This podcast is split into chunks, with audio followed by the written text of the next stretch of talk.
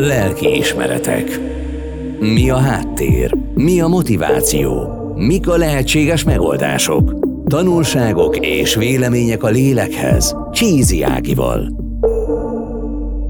A téma, amiről ma beszélgetni fogunk, az, az azért is találom nehezen a szavakat, mert senki számára nem könnyű. Találhatunk olyan kifejezéseket, amik eufemizálják magát a helyzetet, elmúlás, elköszönés, elválás, de amiről ma beszélgetni fogunk vendégemmel, Bíró Eszterrel, a Magyar Hospice Alapítvány pszichológusával, az nevezzük nevén a halál és a halállal kapcsolatos érzéseink, mind azoknak az oldaláról, akik ezen keresztül mennek betegként, és azok oldaláról, akik keresztül mennek ezen a helyzeten hozzátartozóként. Nagyon köszönöm, hogy eljöttél ma.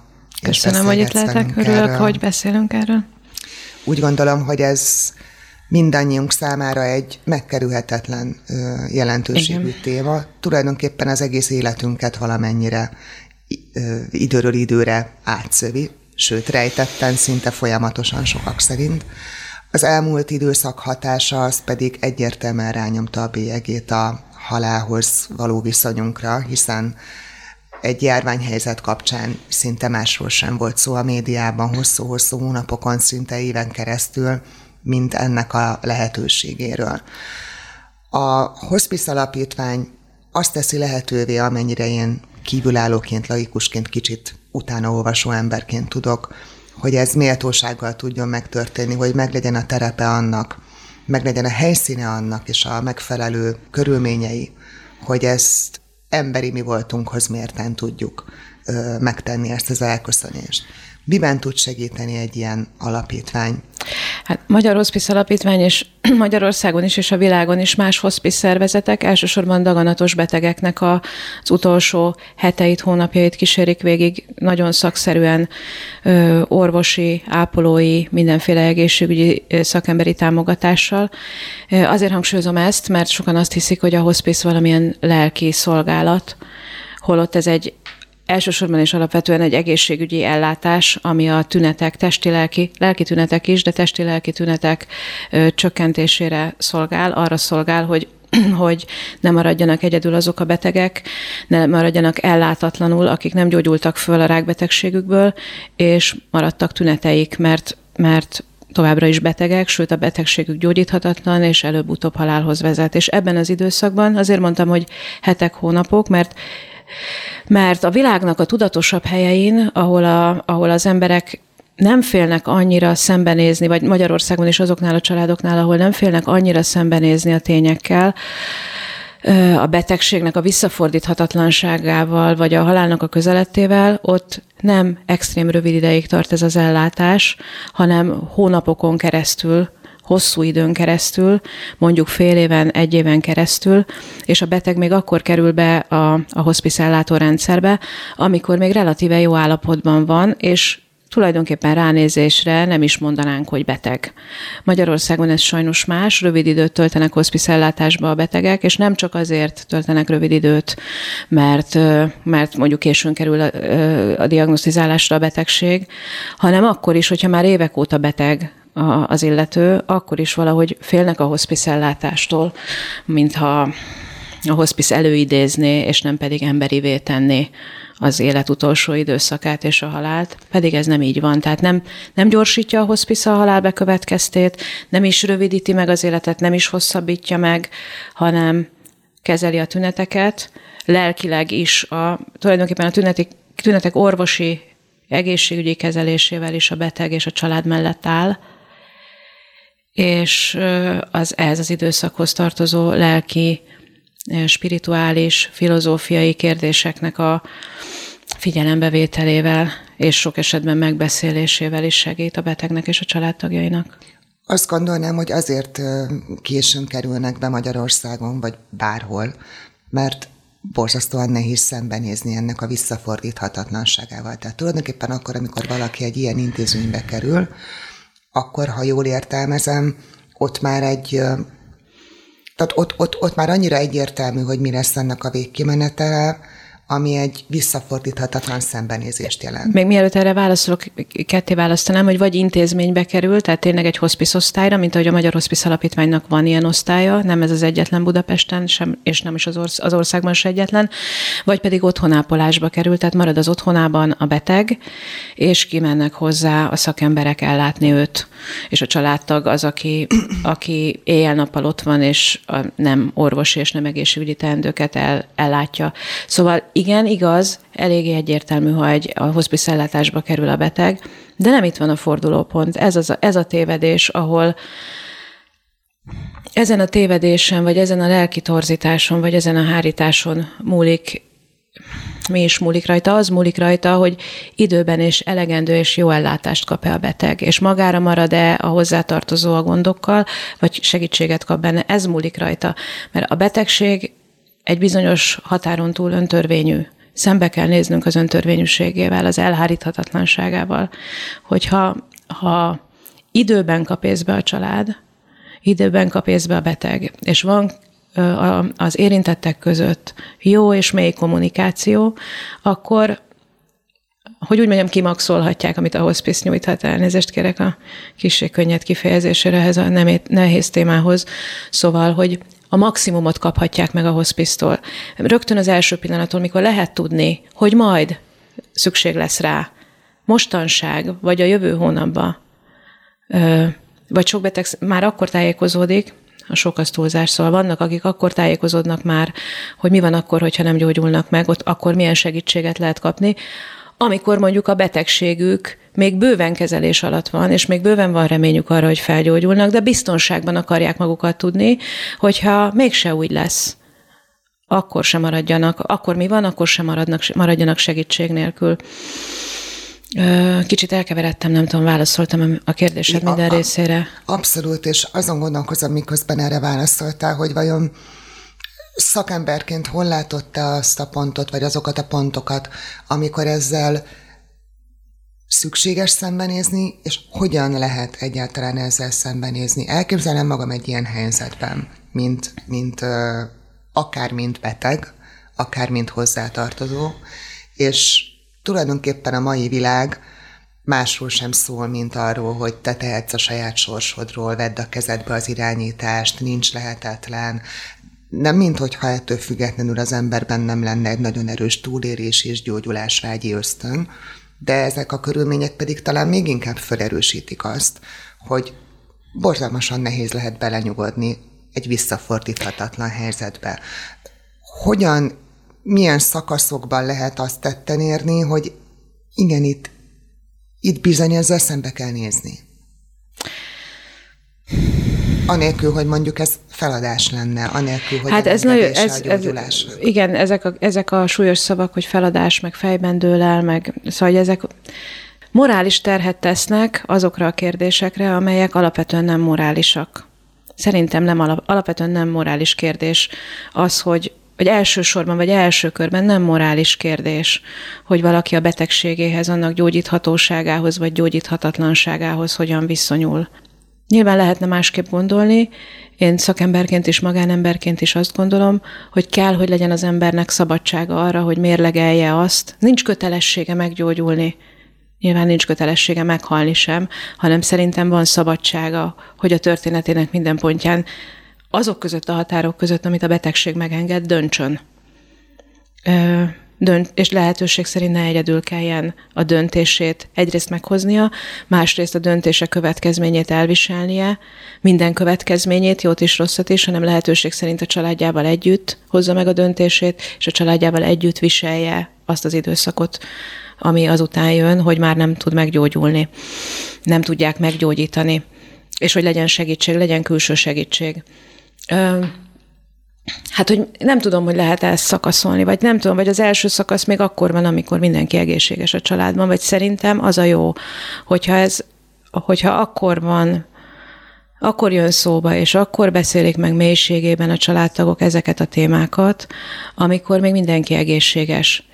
Mert, mert olyan, mint hogyha olyankor, még olyan, mint hogyha egy teljesen elméleti dologról beszélgetnénk, amikor arról beszélgetünk, hogy ha te nagyon beteg lennél, akkor mik volnának azok a beavatkozások, olyan beteg lennél, hogy talán meg se gyógyulhatsz, akkor mik volnának azok a beavatkozások, amiket elfogadnál, mik volnának azok, amiket nem, hogy inkább intézménybe mennél akkor, és ápoltatnád magad ismeretlen, de jó szándékos, jól képzett emberekkel, vagy inkább szeretnél otthon maradni, és inkább akarnád, hogy, hogy, hogy a családod körébe jöjjön a szaksegítség.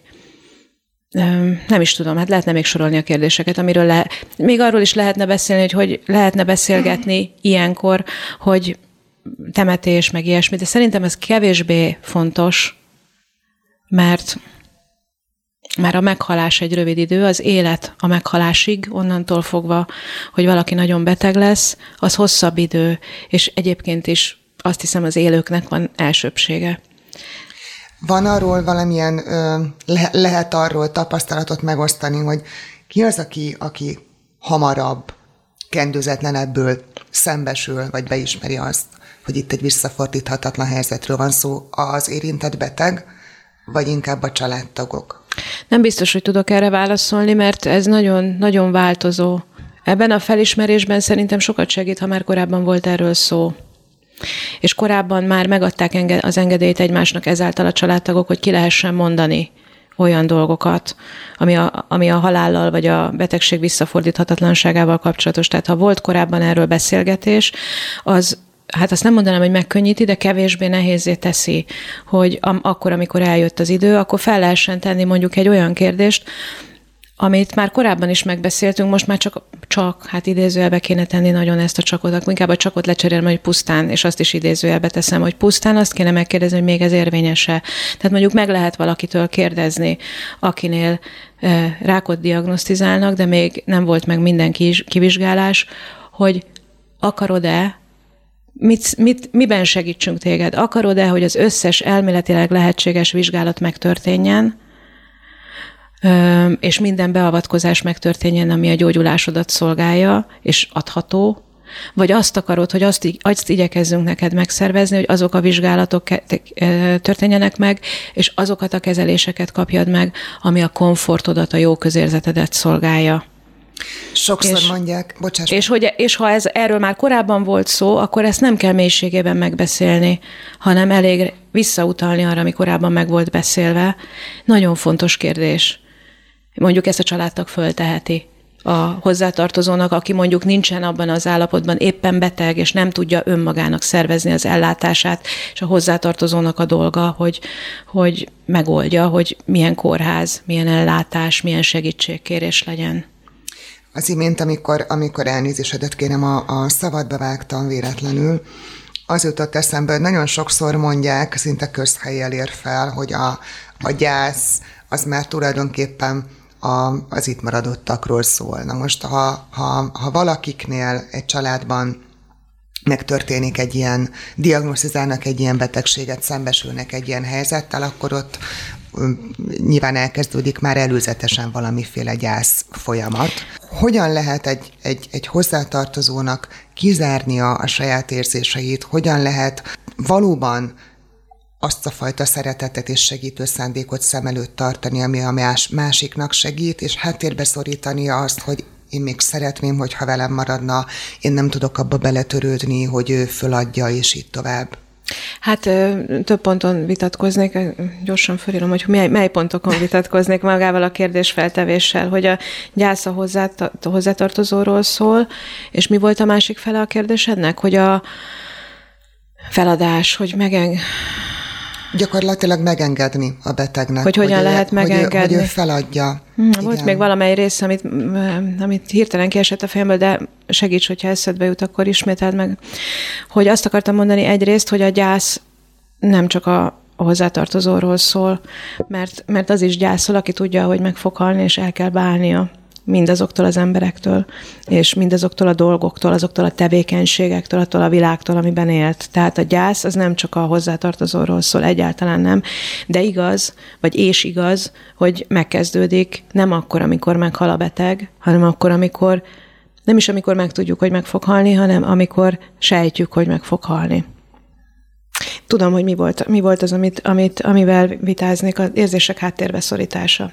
Eszembe jutott, hogy nem feladata a hozzátartozónak, egyáltalán nem feladata, hogy az érzéseit háttérbe szorítsa, hanem inkább azt gondolom, hogy az a feladata csak megnehezített körülmények között, mint ahogyan általában minden emberi kapcsolatban a feladata az embernek, hogy a saját érzéseit valahogy úgy vigye bele a kapcsolataiba, hogy a másik, hogy majd ne legyen támadó vagy megsemmisítő az a másik ember számára, ne legyen önző, hanem vegye figyelembe a másik embert is. Lényegében ez a,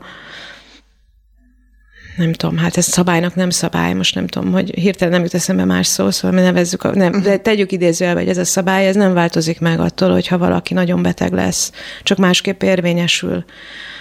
Mert ha mondjuk azt gondoljuk, hogy vígan kell belépni a haldoklónak a szobájába, meg víg hangon kell vele telefonon beszélni, akkor azért érdemes lenne elképzelni a másik oldalt, aki mindjárt meghal, meg minden tünet, mindenféle kínzó tünete van, mert mert, mert ha fájdalmat és egyéb ilyen aktív tüneteket lehet is kezelni, de az erejét és az autonómiáját, mozgásképességét nem lehet visszaadni a betegnek csak egy bizonyos határig. Tehát amit a hospice tud tenni, illetve egyéb bárhol máshol adott jó tüneti kezelés, az nem tudja az erőt és az autonómiát visszatenni a betegbe, mert továbbra is, ha inkontinens lett, akkor pelenkája van, vagy katétere van, ö, ö, nem tud fölkelni az ágyból, mert mondjuk azt sikerült elérni, hogy ha fekszik, akkor nincs fájdalma, de ha fölkelne, van fájdalma, nem tud egyedül enni, tehát, hogy, hogy na, képzeljük el a beteget ebben az állapotában, a hozzátartozó akármilyen valamilyen lelki állapottal, ami lehet egyébként az ő személyiségétől és megküzdési módjától függően nagyon rossz lelki állapot is, és egy kiegyensúlyozott lelki állapot is. De hát mindenképpen bajban van. Ez akkor is, ha jól segítenek neki, ez akkor is igaz. Most képzeljük el, hogy valaki vígan bejön a szobába, és azt mondja, hogy jaj, annyira szépen süt a nap, vagy nem tudom, valami optimizmus sugároz, olyan fajta optimizmust, ami nem veszi figyelembe a betegnek az állapotát, ez nem jó. Én úgy sejteném, hogy azért ez nem ritka.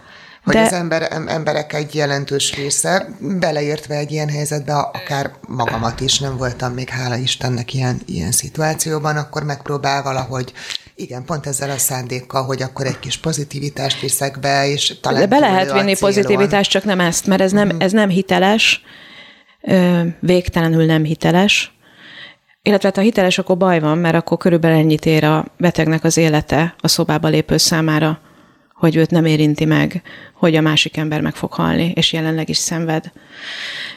Szóval, hogy nem hiteles, azért nincsenek ennyire hidegszívű hozzátartozók, ez egyáltalán nem jellemző. Meg ilyen hidegszívű egészségügyi személyzet sincsen, még a kiégettek se ilyen hidegszívűek, szóval ezt, ezt felejtsük is el. Szóval, hogy ez nem hiteles. Ez az egyik baj vele. Másik, másik oldalon meg az a baj vele, hogy így a beteg iszonyúan magára marad. Mert nincsen, aki reflektálna az ő uh-huh. szenvedésére, a félelmére, a, akármiére, bármi, ami van, arra nincsen reflexió.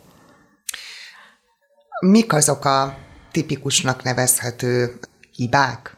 Fogalmazhatunk talán így, bár ezt talán kicsit erősnek érzem, de mégsem találok hirtelen jobb szót rá, amivel nehezítjük a betegnek a kommunikációját. Tehát az ember azt gondolom, hogy mindig egy kicsit zavarban van egy ilyen helyzetben, ahogy belép mondjuk a korterembe, hogy hogyan viselkedjen, mit mondjon. Hiszen, ahogy említetted és a túlzott optimizmus valószínűleg az emberek nagy része számára önmaga előtt is hiteltelen, de mégis megpróbál valahogy hát, viselkedni ebben a helyzetben. Feltételezem, az sem egy ideális út, hogyha folyamatosan a, a különböző tüneti fázisokról beszélget két ember. Tehát hogyan, hogyan közelítse meg egy hozzátartozó a betegnek bármely szerette a látogatási szakaszokat, talán az a leg, legjobb, annyiféle ember van és annyiféle kapcsolat, tehát hogy általános, általánosat nehéz mondani.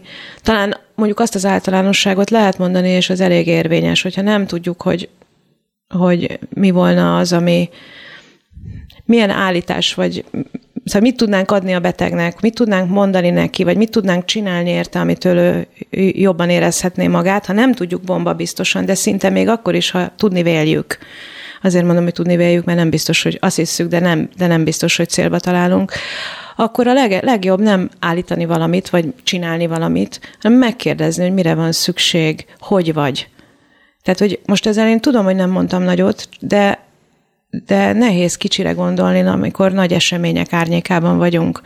És pont erről van szó, hogy gondoljunk kicsit, gondoljunk kicsit és természeteset, kérdezzük meg, hogy hogy van, mire van szüksége, és hallgassuk meg, amit válaszol, hallgassuk meg, a, halljuk meg, hogy mit beszél, és arra már lehet reflektálni. Amit beszél be, persze benne van, minden benne van, nem csak a szavai vannak benne, hanem a hangsúlya is benne van, hiszen azt, hogy jól vagyok, annyiféle hangsúlya lehet mondani, lehet olyan hangsúlyal mondani, hogy elhisszük, hogy jól van, és akkor lehet arra reflektálni, hogy jó a hangod, úgy hallom, hogy tényleg jól vagy, meg lehet reflektálni arra is, hogy ezt olyan fáradtan mondod, mi baj van. Tehát, tehát hogyha megkérdeztük a beteget, akkor, és van türelmünk és erőnk meghallani, hogy mit válaszol, akkor már nem vagyunk. Tehát, tehát, hogy nagy események vannak, akkor nagy dolgokat akarnánk csinálni, pedig kicsiket kell csinálni, de azt sokat. Én azt gondolom, hogy erről van szó, arról van szó, hogy akár mennyire nehéz érzelmileg és Hát elsősorban érzelmileg, de mint egészségügyi feladatoknak a sora úgysem feltétlenül könnyű, megoldható, de nem könnyű ez az időszak. Mégis az életnek valamilyen egészen természetes velejárójáról van szó. Ezzel nem bagatelizálni akarom, hogy mit él át az, aki a halála felé közeledik, meg nem akarom bagatelizálni, hogy mit él át, akinek egy szerette közeledik a halál felé, de, de Mégis ez egy hétköznapi valami, és próbáljunk meg hétköznapi módon kérdezni, válaszolni, cselekedni, megkérdezni, mit tenne, öm, hogyan kényelmesebb neki, mit hozzunk, mit vigyünk, beszélgessünk el, vagy csak üljünk itt, tegyük el töltőre a telefonját, vagy egyszerű dolgok. És hát remélhetőleg ebbe az egyszerűségbe, ami tud nagyon hiteles lenni, hitelesebb, mint a nagy dolgok, remélhetőleg beleférnek őszinte beszélgetések. Az aktuális helyzetről, meg, azok, meg a kapcsolat történetéről, amit, amit az utolsó időszakban nyilvánvalóan valahogyan le kell kerekíteni, tudatában kell annak lenni, hogy valamelyik beszélgetés majd az utolsó lesz. Lelki ismeretek. Mi a háttér? Mi a motiváció? Mik a lehetséges megoldások? Tanulságok és vélemények a lélekhez. Csízi Ágival. Bíró Eszterrel beszélgetünk a Magyar Hospice Alapítvány pszichológusával a halálról, az elmúlásról, ennek megéléséről, és arról, hogy hogyan lehet ezt a lehető legszebben kezelni. Említetted, vagy beszélgettünk az elmúlt percekben arról, hogy hogyan tudunk a legtermészetesebb módon viselkednie már amennyire a helyzet megengedi egy ilyen szituációban hozzátartozóként. Mi az, amikről, hétköznapi dolgokról kérdezzük, beszélgessük a beteget. A kérdés, ami, ami megfogalmazódott bennem, hogy mennyire mutathatjuk vajon ki a saját érzéseinket. Egy beteg számára mennyire megterhelő a véleményed szerint, vagy mennyire segítő, vagy mennyire befogadható a saját ö, fájdalmunk, az ő állapota, vagy az ő elvesztése kapcsán? Nehéz erre válaszolni, mert, mert azt gondolom, hogy hogy is mondjam, szóval hogy a veszteség mind a két, vagy akárhány félé, szóval a, vegyük úgy, hogy két fél, tehát aki, aki gyászol, meg aki meghal. Most Persze nyilván nem két ember vesz, ember, vesz ember ebben részt, mert hiszen több hozzátartozó van, aki, akinek fáj a, a betegnek a betegsége és a közeledő elvesztése. De most egyszerűség kedvére azt mondom, hogy mind a két félnek. Mind a két félnek nyilvánvalóan megvan a maga fájdalma, amely nem különbözik egyébként olyan radikálisan egymástól, hiszen el kell búcsúzni, és az mind a két oldalon ugyanaz fáj, tehát el kell válni.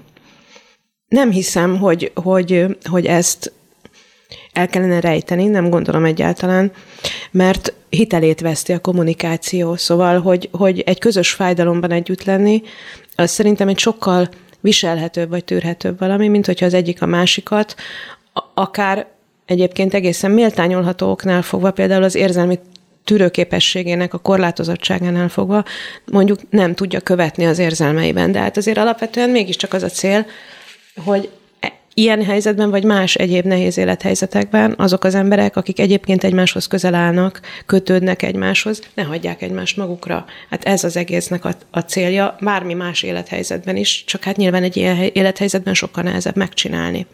Tehát én nem gondolom, hogy el kell rejteni. Szerintem az viszont egy fontos dolog, hogy egy olyan tartást megőrizni, ami lehetővé teszi, hogy a másiknak ne kelljen aggódnia tehát, hogy, hogy, hogy maradjon a, az érzelemnek a kifejezése egy olyan határ, olyan határokon belül, hogy a, mondjuk a hozzátartozóé, hogy a haldokló ne kell, a haldoklóban ne keltsen olyan szorongást, hogy az ő szerette, az ő betegsége és a közeledő halála miatt össze fog omlani. Uh-huh. Tehát, hogy annyi tartást tényleg meg kell őrizni. Ez igaz. Tehát, tehát hogy valamennyi sírás, valamennyi szomorúság, természetesen, hogy ne férne bele, hát különben az ember elveszíti a hitelét, vagy nem tud megnyilvánulni a szeretet se, a kötődés se. De azért érdemes vigyázni arra, aki sérülékenyebb, és ebben a szituációban azért alapvetően a beteg a sérülékenyebb, szóval érdemes arra vigyázni, hogy ne keltsünk benne aggodalmat. Úgyis, úgyis a halálfélelemnek, a betegek, általában a betegek halálfélelmének két markáns összetevője van. Az egyik a szenvedés, testi szenvedéstől való félelem, a másik meg a családtagokért való aggodalom. Jól sejtem, hogy éppen emiatt ők maguk is visszafogják, vagy visszafolytják a saját érzéseiket, hogy ne keltsenek plusz aggodalmat, ne terheljék a saját érzéseikkel a saját hozzátartozóikat. Ez így van, ez így van, és sokszor szóval olyan, olyan különös az élet, hogy hogy nem, nem mindig az evidenciák jönnek be, vagy sokszor nem az evidenciák. Tehát azt gondolja az ember, milyen jótékony az érzéseket visszafogni, mert akkor nem terheltük meg a másikat. De egyáltalán nem nyilvánvaló, hogy a, az érzéseknek a kifejezése nyilván persze megfelelő határok között, nem érzelmi kirohanásokra, zúzásra és ilyesmire gondolok.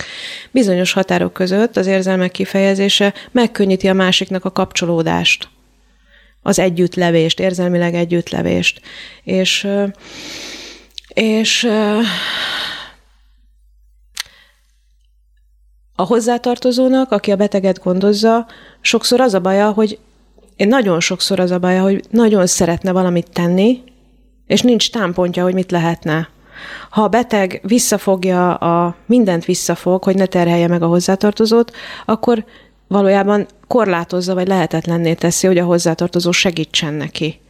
Valami jót tegyen, örömet okozzon, vagy valami jó érzést, bármit, akár apró, apróságot, vagy nagyobbat. Nem lehet tudni, hogy mik a kívánságai, szóval, hogy téved, aki azt hiszi, hogy a hozzátartozó segíti a beteget, és és hogy a, és ennyi.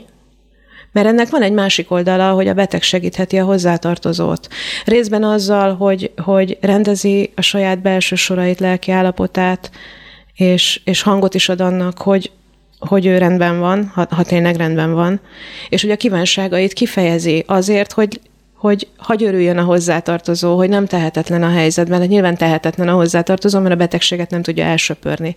De hát mégse tehetetlen a hozzátartozó, hogyha tudja, hogy mi volna az, milyen beszélgetési téma, milyen tárgy, milyen étel, milyen akármi, milyen jelenlét, akármilyen csöndes jelenlét volna az, ami megnyugvásul, megnyugvással, örömmel, valamilyen jó érzéssel, vagy valamilyen rossz érzés megszüntetésével szolgálná a beteget.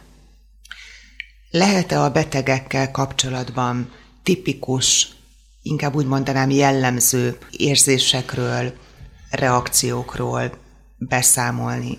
Azt gondolnám, hogy persze minden ember más, de azért rengeteg dologban tipizálhatóak vagyunk, rengeteg dologban hasonlóképpen gondolkozunk mi az, ami mondjuk egy, egy végstádiumú beteg kommunikációjában vissza-visszatérő vagy felelhető, mik azok a pontok, kérdések, gondolatok, amiket talán mi magunk nem is tudunk, de te, mint szakember találkozol ezzel. Hmm.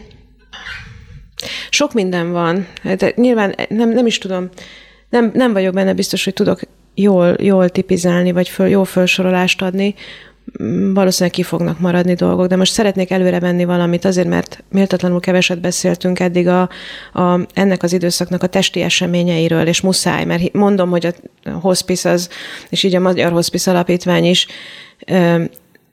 mindig és elengedhetetlennek tartja a testi tüneteknek, elsősorban a fájdalomnak a csökkentését, vagy megszüntetését. Azért mondom pont a fájdalmat, mert legkínzóbb tünet, és a legfontosabb, nem az egyetlen tünet, de a legfontosabb ennek a csillapítása. És a, a betegeknél egy nagyon fontos téma, nem biztos, hogy beszédtéma, de nagyon fontos lelki téma az, hogy nagyon, sokszor, nagyon sokan nagyon erősen félnek nem a fájdalomtól, illetve hát attól is, de sokszor a fájdalomcsillapítóktól és a fájdalomcsillapítástól még inkább. Magyarországon is és a világban is a legkomolyabb gátja a hatékony fájdalomcsillapításnak a fájdalomcsillapítóktól való félelem.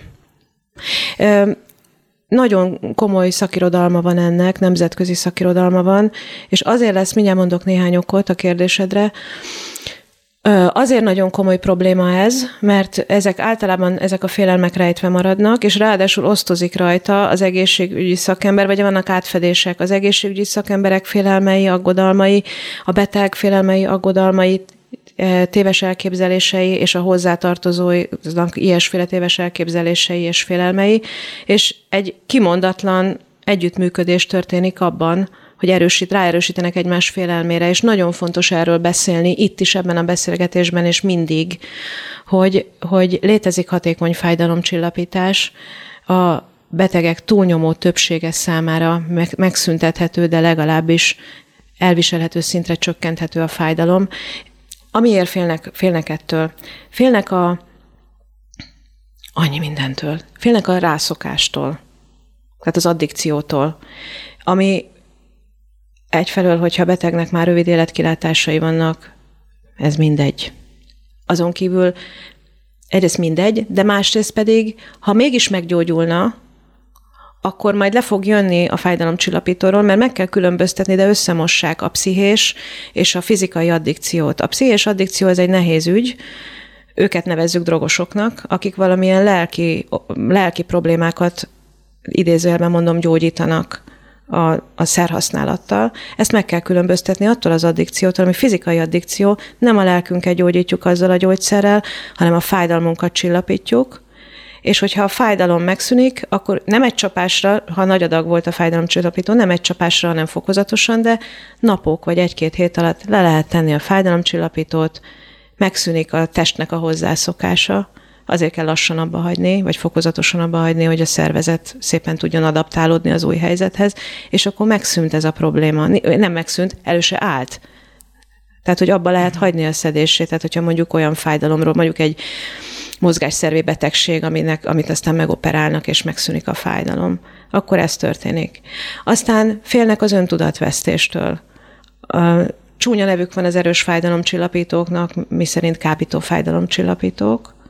A legtöbb esetben, hogyha időben kezdik el a fájdalomcsillapítást, és szépen fokozatosan, ahogyan a betegség előre halad, úgy emelik a dózist, akkor nem kábít, vagy csak az első időkben kábít, adagemelésnél kábít és éber tudattal. A Magyar Hospice Alapítványnál rendre vannak olyan betegek, akik jó általános állapotúak, és a fájdalomcsillapít, óriás adag fájdalomcsillapítók mellett kimennek a kertbe és kertészkednek. Mindig van olyan betegünk. Persze, és összemosódik az, hogy a beteg egészen fekvő beteg és aluszékonyá válik, akkor, amikor nagy adag fájdalomcsillapítót kell kap, kapnia, és úgy néz ki, mint hogyha a fájdalomcsillapító tenné ezt vele, de legtöbb esetben nem ez van, hanem előre haladt a betegség, ami fájdalmat okoz, meg aluszékonyságot is, és megkapja a fájdalomcsillapítóját, továbbra is aluszékony. De nem azért, mert megkapta, hanem azért, mert előre haladt a betegség, és ilyen állapotba került.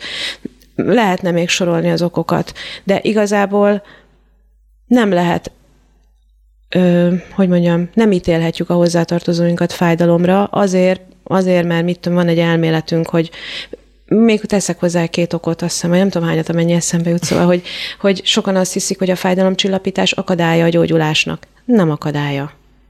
Nem akadálya. Ha beteg gyógyulni kezdene, akkor majd nem kell a fájdalmát csillapítani. És, és sokan gondolják azt, hogy hogy valahogy a küzdőképességet befolyásolja a fájdalomcsillapító, tehát hogy mondjuk emiatt akadálya a gyógyulásnak. Ez se igaz, abszolút nem igaz. Semmi köze a kettőnek egymáshoz. Szóval, hogy nem, nem, nem kívánhatjuk a betegtől, hogy fájdalmat viseljen el. Sokszor a hozzátartozó is akadályozza a hatékony fájdalomcsillapítást, mert orvos felírja, a gyógyszer otthon van, és nem adja oda a betegnek. És még egy tévedés lehet ebben a dologban, hogy a krónikusan fönnálló fájdalomnak nem feltétlenül van olyan jele, amit egy laikus, aki ilyennel még nem találkozott, az felismerné. Mert ha hirtelen valaki megüti a sípcsontját, akkor felkiált. Oda kap, jajgat. Megégetjük a kezünket, hasonlóképpen történik. De ha ugyanez az intenzív fájdalom sokáig fennáll, már nem jajgatunk. Nem, nem jajongunk, nem ugrálunk, nem jajgatunk, összeszorított foggal tűrünk. Nem látszik igazán. Nagyon minimális jelei vannak a krónikus fájdalomnak, és azt hinné az a másik ember, hogy hát hát nem jajgat, szépen fekszik itt, tehát akkor biztos nem is fáj. És akkor szokták mondani, hogy hát nincs fájdalma, csak akkor ordít, amikor pelenkázzuk. Amúgy nincs fájdalma. De hát mondjuk nyilván, ha csak akkor fáj, mikor pelenkázzuk, az is óriási nagy baj. Azt hiszem, hogy eltereltem a fájdalomcsillapítás irányába, kicsit szándékosan, de a kérdésed arra vonatkozott, hogy milyen témák merülnek föl. Családtagokért való aggodalom merül fel mindenféle hétköznapi dolgok, hogy ott hagyta a beteg félbeszerbe a dolgait, elintézetlenül, szám, ilyen kicsi dolgok is szóba jönnek, számlák, óraállás, bediktálás, olyasmik, amiket ő maga szokott intézni. A tudatosabb betegek igyekeznek rendezni családi viszonyokat, anyagi viszonyokat, végrendelkeznek, Mm, nem is tudom. Szóval, hogy ez e, viszonylag hétköznapiak szoktak lenni a témák, nem csak ilyen nagyok, amikor valaki visszatekint az életére, olyan is sokszor van visszatekint az életére, és igyekszik összegezni, leginkább önmaga számára, és ha talál olyan pontokat, amikor valami korrekcióra szorul, tudatosabbak mondanak ezzel kapcsolatban hozzátartozóknak valamit, magyaráznak, mesélnek. Van még lehetőség ebben az időszakban, mondjuk, ha egy tényleg előre haladott és gyors lefolyású betegségről beszélünk, és egy-két hónapról, nem pedig annál hosszabb időről. Van lehetőség valóban elrendezni, vagy rendbe tenni dolgokat, kapcsolatokat? Ö, szerintem igen. Nyilván, hogyha évek, évek óta elmérgesedett, rémes családi viták vannak, és nem, tehát nyilván ezt nem, tehát azért nem kell túl optimistának lenni. De ha alapvetően karbantartott kapcsolatok voltak, értem az alatt, hogy tartották a kapcsolatot, beszélgettek egymással, nem voltak óriás titkok, hatalmas kimondatlan dolgok, hanem azok a konfliktusok, amik felmerülnek emberi kapcsolatokban mindig, szülő és gyerek között, testvér és testvér között, házastársak között, mindig vannak, keletkeznek feszültségek, jó esetben ezeket folyamatosan meg is oldják, és nem halmozódnak föl az évek során, akkor, akkor olyan nagyon sok dolog nem marad ezekre az időkre. Nem marad megoldhatatlan hatalmas nagy csomag. Tehát lehet szépen kimenni az életből, abban az értelemben szépen, hogy, hogy nem elképesztő nagy terhekkel, vagy azzal az érzéssel, hogy vissza kéne menni, és az egészet újra kéne csinálni. Persze ez nem a halál, valakinek a halálos ágyán dől el, hanem, a, hanem hamarabb kezdődik. Nem a halára, hogy mondjam, nem, nyilván nem az van, hogy az ember készüljön már halára 20 éves korától kezdődően.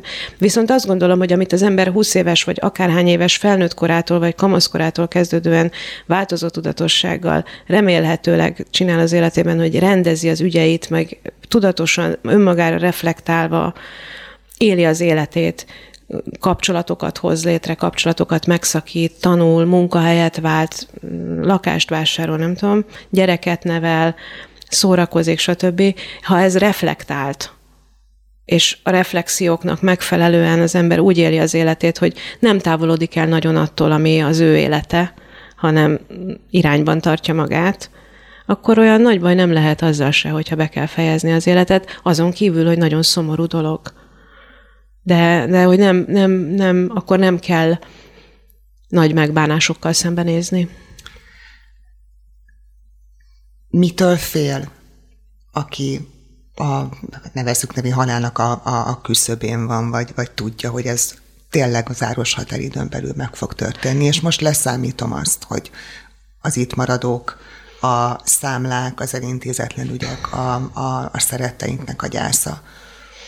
Hát azon, azon kívül az a két, két, leg, a két vezető ok, ez, amit az előbb mondtam, a testi szenvedéstől való félelem és a családtagokért való aggodalom, ez egy nagyon markáns eleme a halálfélelemnek, ritkán, ritkán nem része. De hát egy nagy ismeretlennel van szembe az ember. Nem tudja, hogy hát valameddig lehet segíteni a haldoklót, de nem tudom, mi az a valameddig, szóval, hogy, hogy az, az ő életének lesz vége, mondjuk az is nyilván egy definíciós kérdés, hogy milyen a test, vagy a elme, vagy a nem tudom micsodának milyen funkciója, amikor megszűnik, mihez kötjük a halált, ez nyilvánvalóan van mindenféle felfogásmód, de azért azt a részét mégis egyedül csinálja meg a haldokló, vagy történik meg vele, mert a többiek életben maradnak, a többiekre később kerül sor, szóval, hogy van egy határa, mint túl már nem lehet segíteni, és nem tudjuk, különböző felfogásmódok vannak, vallásos és filozófiai felfogásmódok, vagy materialista felfogásmódok arról, hogy mi, mi van azután. És mivel nem tudjuk biztosan, vagy sok ember nem tudja biztosan, ezért az is nagyon nehéz, hogy nem tudjuk, hogy van-e utána valami, és mi az.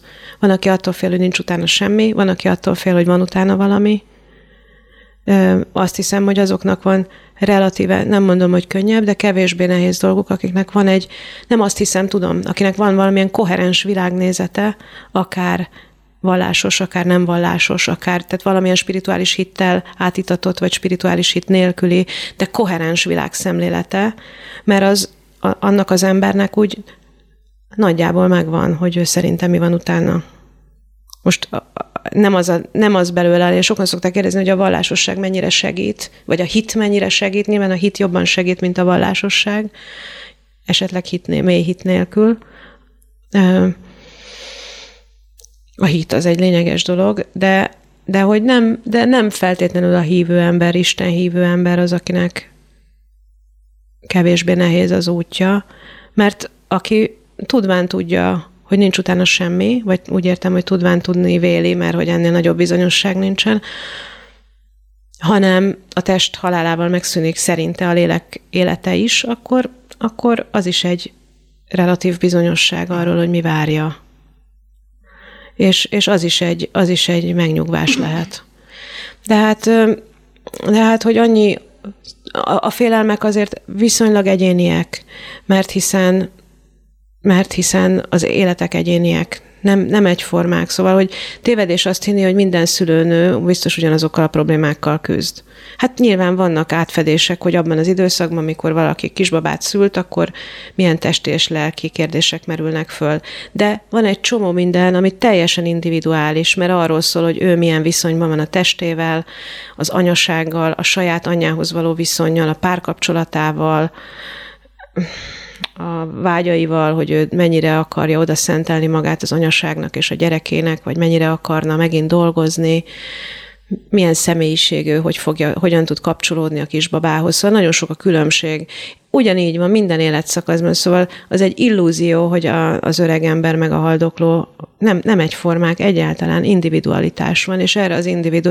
Tulajdonképpen a hospice ellátásnak, meg minden jó életvégi ellátásnak figyelembe kell vennie, akkor őrzi meg az emberi méltóságot, az ellátás, illetve az ellátók, az emberek ezen belül, hogyha erre az individualitásra tekintettel vannak, és a kapcsolatoknak az egyediségére. Tehát nem a, a személynek az, tehát hogy mondjam, ez nem egy indivi, nem, nem azért mondom, mert ez egy individualista ellátás lenne, nem egyéneket vesz figyelembe, hanem családokat, egymással összetartozó embereket, azoknak az érzelmeit, azoknak a lehetőségét egymásnak a praktikus és lelki segítségére, de inkább akkor mondok individualitás helyett egyediséget, hogy megismételhetetlen az a személy, aki meghal, és megismételhetetlenek azok is, akik segítik és gyászolják. És a kapcsolatok is megismételhetetlenül egyediek. Ezt kell figyelembe venni.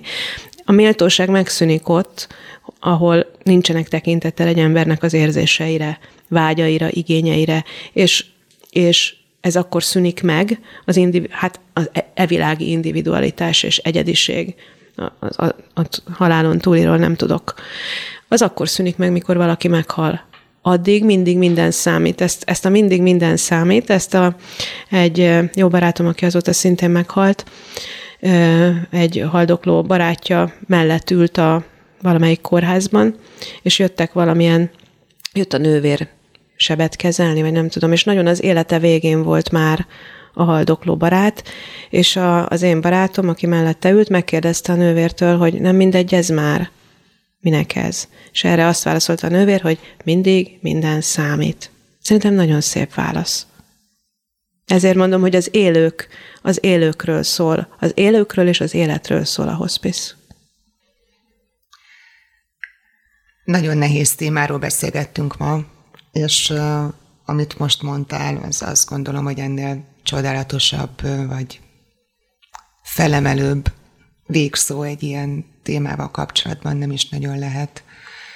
Nagyon köszönöm, hogy ezeket megosztottad velünk, és úgy gondolom, hogy ez, ez nagyon sokak számára nyújthat, akár azért segítséget, mert éppen érintett, akár azért, mert előbb-utóbb mindannyian érintetté válunk benne. Szomorú témáról beszéltünk, ennek a szomorúságát nem lehet megszüntetni, viszont a felesleges szenvedést, a lelki szenvedést, konfliktusokat, testi szenvedést, azon sokat lehet enyhíteni, és sokkal elviselhetőbb mindez, hogyha az csak a csak azt kell elviselnünk, csak pusztán azt kell elviselnünk, ami megváltoztathatatlan, és nem nyugszunk bele abba, ami nem jó, de megváltoztatható. Ezért beszélgettünk. Köszönöm szépen Én is köszönöm.